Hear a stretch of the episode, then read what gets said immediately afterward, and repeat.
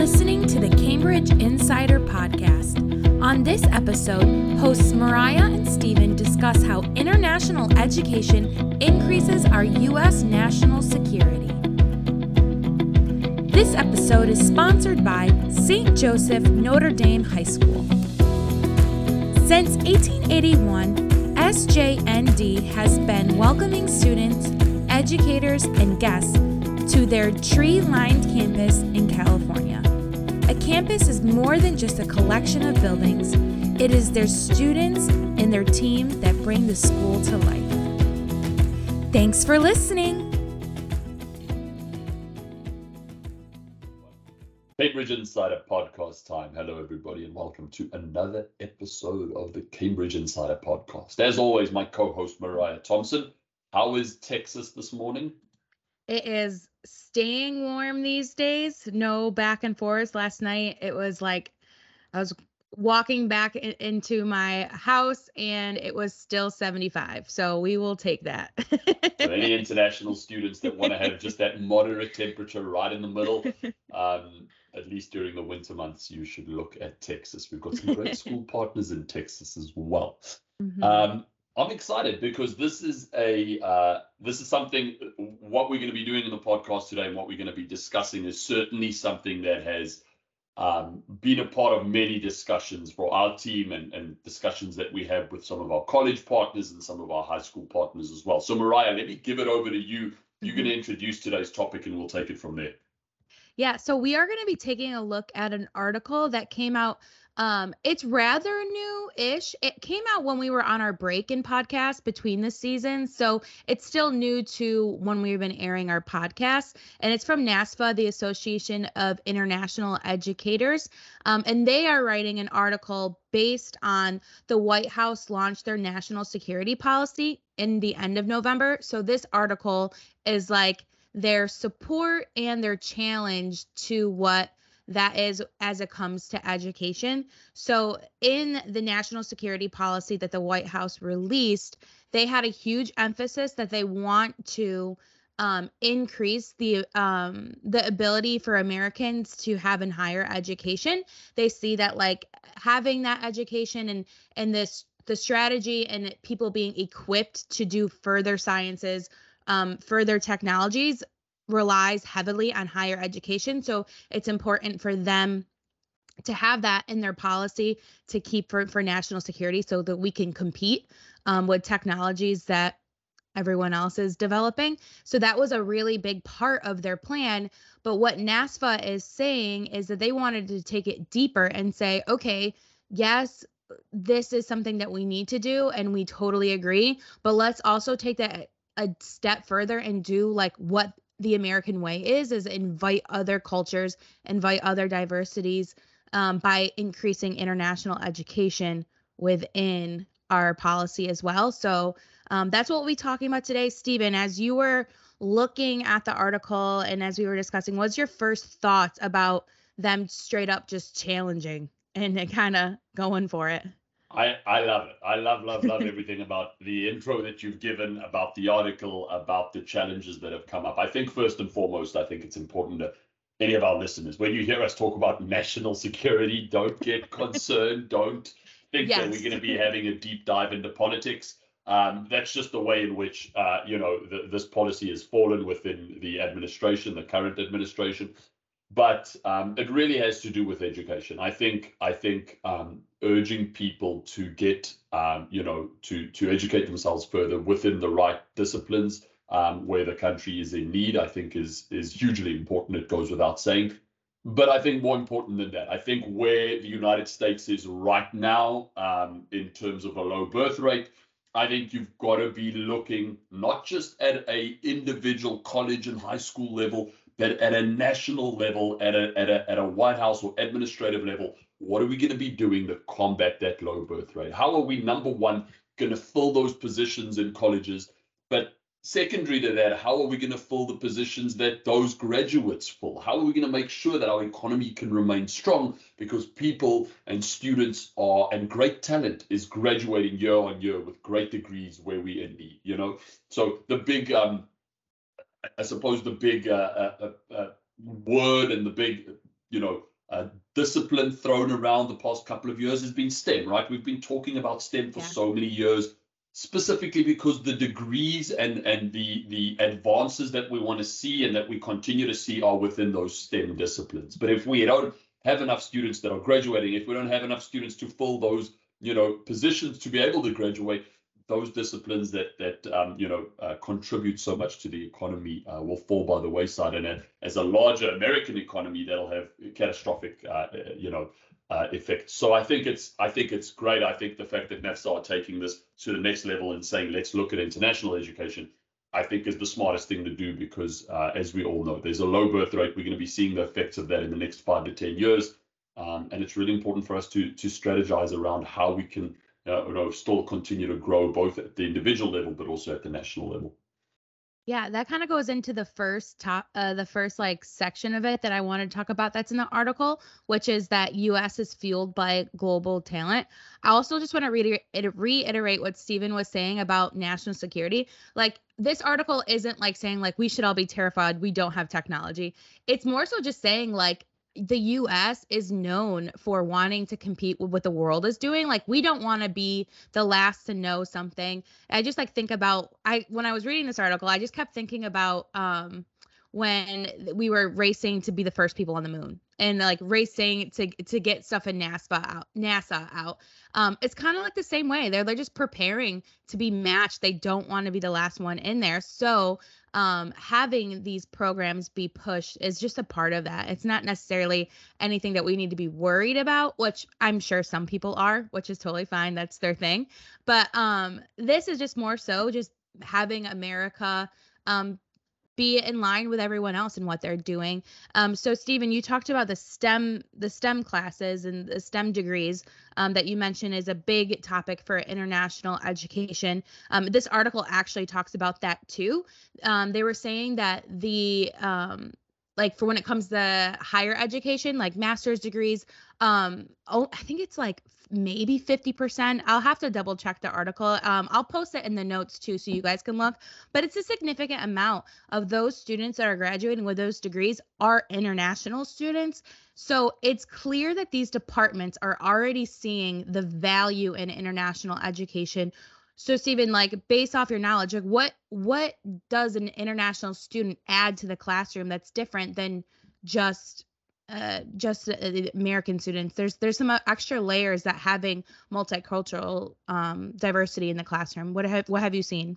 Absolutely, it's a great question. I, I just before I answer that question, I'm going to sort of bring something else into the sure. answer. When you gave the example of NASA, I, I, you know, and, and sort of the race to to be the first people on the moon. I think more recently, the race to develop a, a COVID vaccine is the yeah. perfect example of how being at the front end edge of, of science and technology allows you uh, to you know to be the bearer of good news for the world essentially. If we think about the difference that the covid vaccine made in terms of travel in terms of normalizing life again um, and and the reality about that covid vaccine is that i don't have the exact details but so many of those companies that were involved in developing the first covid vaccines and many of the therapeutics thereafter had many international students that are currently living and working yeah. in the US that were part of those teams, part of those science teams that were developing those vaccines. So that's the perfect example of we've attracted talent as America. Those that talent has been given an incredible opportunity to graduate with a master's degree, but importantly, thereafter they've remained in the country. So we've we've we've maintained as a country that intellectual um, you know benefit of having incredibly smart people that have graduated in the right degrees that are contributing and making vaccines and making great new technology. So many great companies, Fortune 500 companies that you can think of that in some way, shape, or form are influenced or led or have been founded by somebody who's an international student who's been given that that that American dream, right? You come to America, you have access to such wonderful opportunities, and then you can contribute to the economy and contribute to the American people and to the global order of things and the global movement. So that's really important. I think a great, great, uh, you know, question that you asked. I think we often think about international students adding diversity to uh, to campuses, which absolutely they do. Um, you know, so many schools and colleges and people and and households that we talk to want to have that international experience. How can we add more diversity, more more culture, more uh, you know, more difference to our campuses because not only is that a great way to learn about different cultures Mhm. cultures, but it's a great way for people to also challenge their ways of thinking, both the international students that are coming here, but also the households and students that are American by nature to be able to challenge the ways in which we think. Why do we want to do that? Because that's going to lead to more higher, uh, uh, you know, uh, uh, greater ideas. It's going to lead to us questioning the way in which we've thought about things and perhaps refining it to find a better solution that not only fits us in our situation, but fits a world order and fits some kind of um, you know, multicultural solutions that we can find. So I think that diversity, that ability to challenge the way in which we think is super important. For colleges and, and high schools as well, we must never look past the fact that international students, they add that diversity, they add to the community, they also add to our financial um, you know, ability to meet budgets. They are full-paying Mhm. students that come here. Often, many of them are, are maybe not offered scholarships because they're international students. So they're full-paying students that pay up front and for four or five years, you can, as an institution, bank on getting that. In addition to the great diversity, in addition to the great, um, you know, community that you're building with international students. So I think it's so important to have those, uh, you know, families and students as part of our community. Yeah, it's totally great. Um, for so in the US, this is something that we have known for a while, which is why we do it. We we we are constantly changing our policies on how long an international student can stay, um, job policies, etc. Um, but the U.S. is a top destination, but the competition is growing, which is a, a section that in this article they highlight, and that the U.K. and Canada is also jumping on board, which they probably have for a while, but more recently, um, they've been also changing their policies as well. So, um, for maybe a student um, that's listening or um, a school that sees this and feels a hindrance, what has always set apart America to be that top place? Um, what is con- what, what have you seen the trends even in just your amount of time working for Cambridge? Like, how often have you seen these policies change to continue to be that top place Yeah, um, yeah, for students? a, It's a, it's a great question, right? Um, I, I think it's it's twofold. I think the fact that America has, for many many years, been seen as the the um, torchbearer of education in the West.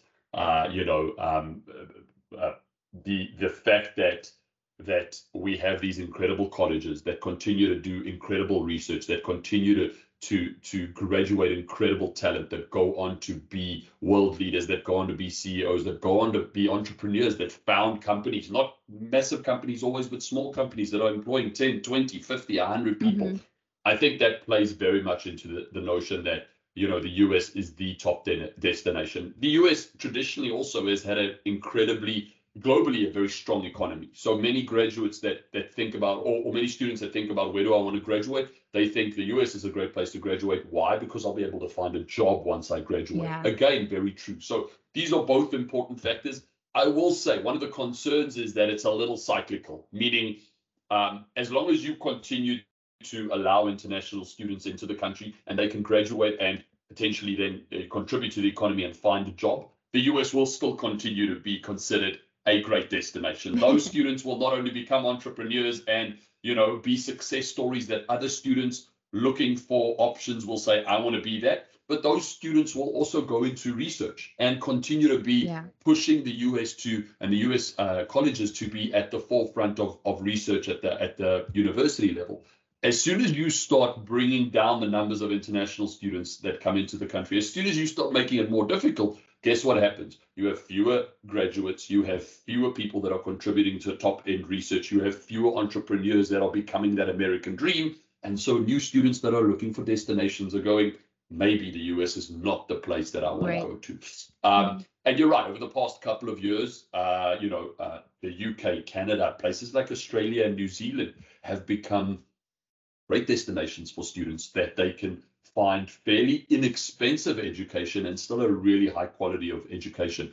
Um, and and I hope that and I and I feel as if it is because I see the, the wheels churning. I hope that it's been a little bit of a a um, reminder to the US just of how important those international students are because many of these other countries have gone. The US have been just you know uh, taking in all these great kids, taking in all these great students, and seeing the benefits of that. Well, we want a part of that action. Yeah. Um, and it again, uh, you've spoken so much about all of the the great contributions they make to the. I think the last number I saw. Don't quote me on this, but the last number I saw is that in the U.S. alone, international education is a forty billion dollar in- industry annually. Mm-hmm. Now, again, don't quote me on the number, but it comes, you know, it comes in terms of the numbers of uh, the tuition numbers that are coming in. It comes in terms of creating jobs for teachers and for for professors that can teach these students yeah. and that can ultimately graduate these kids. So um, I think it's just so important that we get back on track a little bit. Um, but uh, you know, I think uh, I, I, do think the US remains a great destination for students, and and I hope they continue to see that. I hope we continue to to advertise that American dream because you know I'm I'm a fortunate recipient of it, not so much in terms of the education side of it, but I, I can speak to you know, the wonderful opportunity that this country has given me and so many people that I know as well. So I hope that that continues. Long may it may it be an option for students. Awesome. Yeah. So that is the the last point of the article. Um, if you're looking to I uh, read through it, I'll put it in the show notes. I do want to say one thing that I loved and I didn't know um, but uh, the creators of Zoom, it was the technology was created from an international student um, here, and so I'm like, oh, we use that literally for everything. And when COVID hit, like that was like saving grace for everybody. Absolutely, I'm like, there's, okay, here we go. Love and there's that. so many, there's so many companies that have, and and I, you know, I certainly don't want to sit here and go, oh, we only need international students to right. be successful. Absolutely not. There are incredible natural born American leaders yes. and CEOs and, and, entrepreneurs that are doing great things. I think the point of this podcast is to say that that in addition to this international aspect where you get this uh, you know different aspect that are challenging thoughts makes America what America is. So yeah. um, you know we hope long may that continue. There's so many companies that have this great combination of of international leaders and domestic leaders that you know are just great companies that we often look up to. Uh, again, so long may that continue. Yeah, I I like to think that I am an American student that contributes a lot, but I also just learned so much from other cultures and challenged by other point of views that you don't have. So, like even working for Cambridge, it has broadened my mind to think worldly versus just here. So, um it's it's just it goes hand in hand together. You you need both. Absolutely. Absolutely. Mm-hmm. Awesome awesome stuff. Uh, Mariah, I've got to thank you because again, you've come up right on top in terms of finding just great content that I think makes me enthusiastic. But I hope that our listeners, you know, both colleges, uh, high schools, students, families, uh, agents that are listening can just be empowered by by some of the content that we discuss here. Remember to reach out. Remember to post any sort of questions that you have. Um, and remember to like, listen, and subscribe. That's the Cambridge Insider podcast. Uh, Mariah, any final thoughts from your side? Yeah, if you're listening and you're at a university or college um, and you are intrigued and want international students at your campus but don't know where to begin, uh, shoot us an email. I'll put it in the notes too. We would love to discuss your goals um, and what you're looking for, what programs you have, and how we can help support you in that because um, we really do believe for it. And we have services for you. So Absolutely. we want to help Absolutely. support you there. Well said. To all of our listeners, we appreciate you tuning in as always and we'll catch you around the next episode of the Cambridge Insider podcast. Bye bye, everybody. Thanks for listening to the Cambridge Insider podcast. Don't forget to like and subscribe to our YouTube channel to never miss an episode. For more Cambridge updates, follow us on Facebook, Instagram, and LinkedIn. Have a great week and stay connected.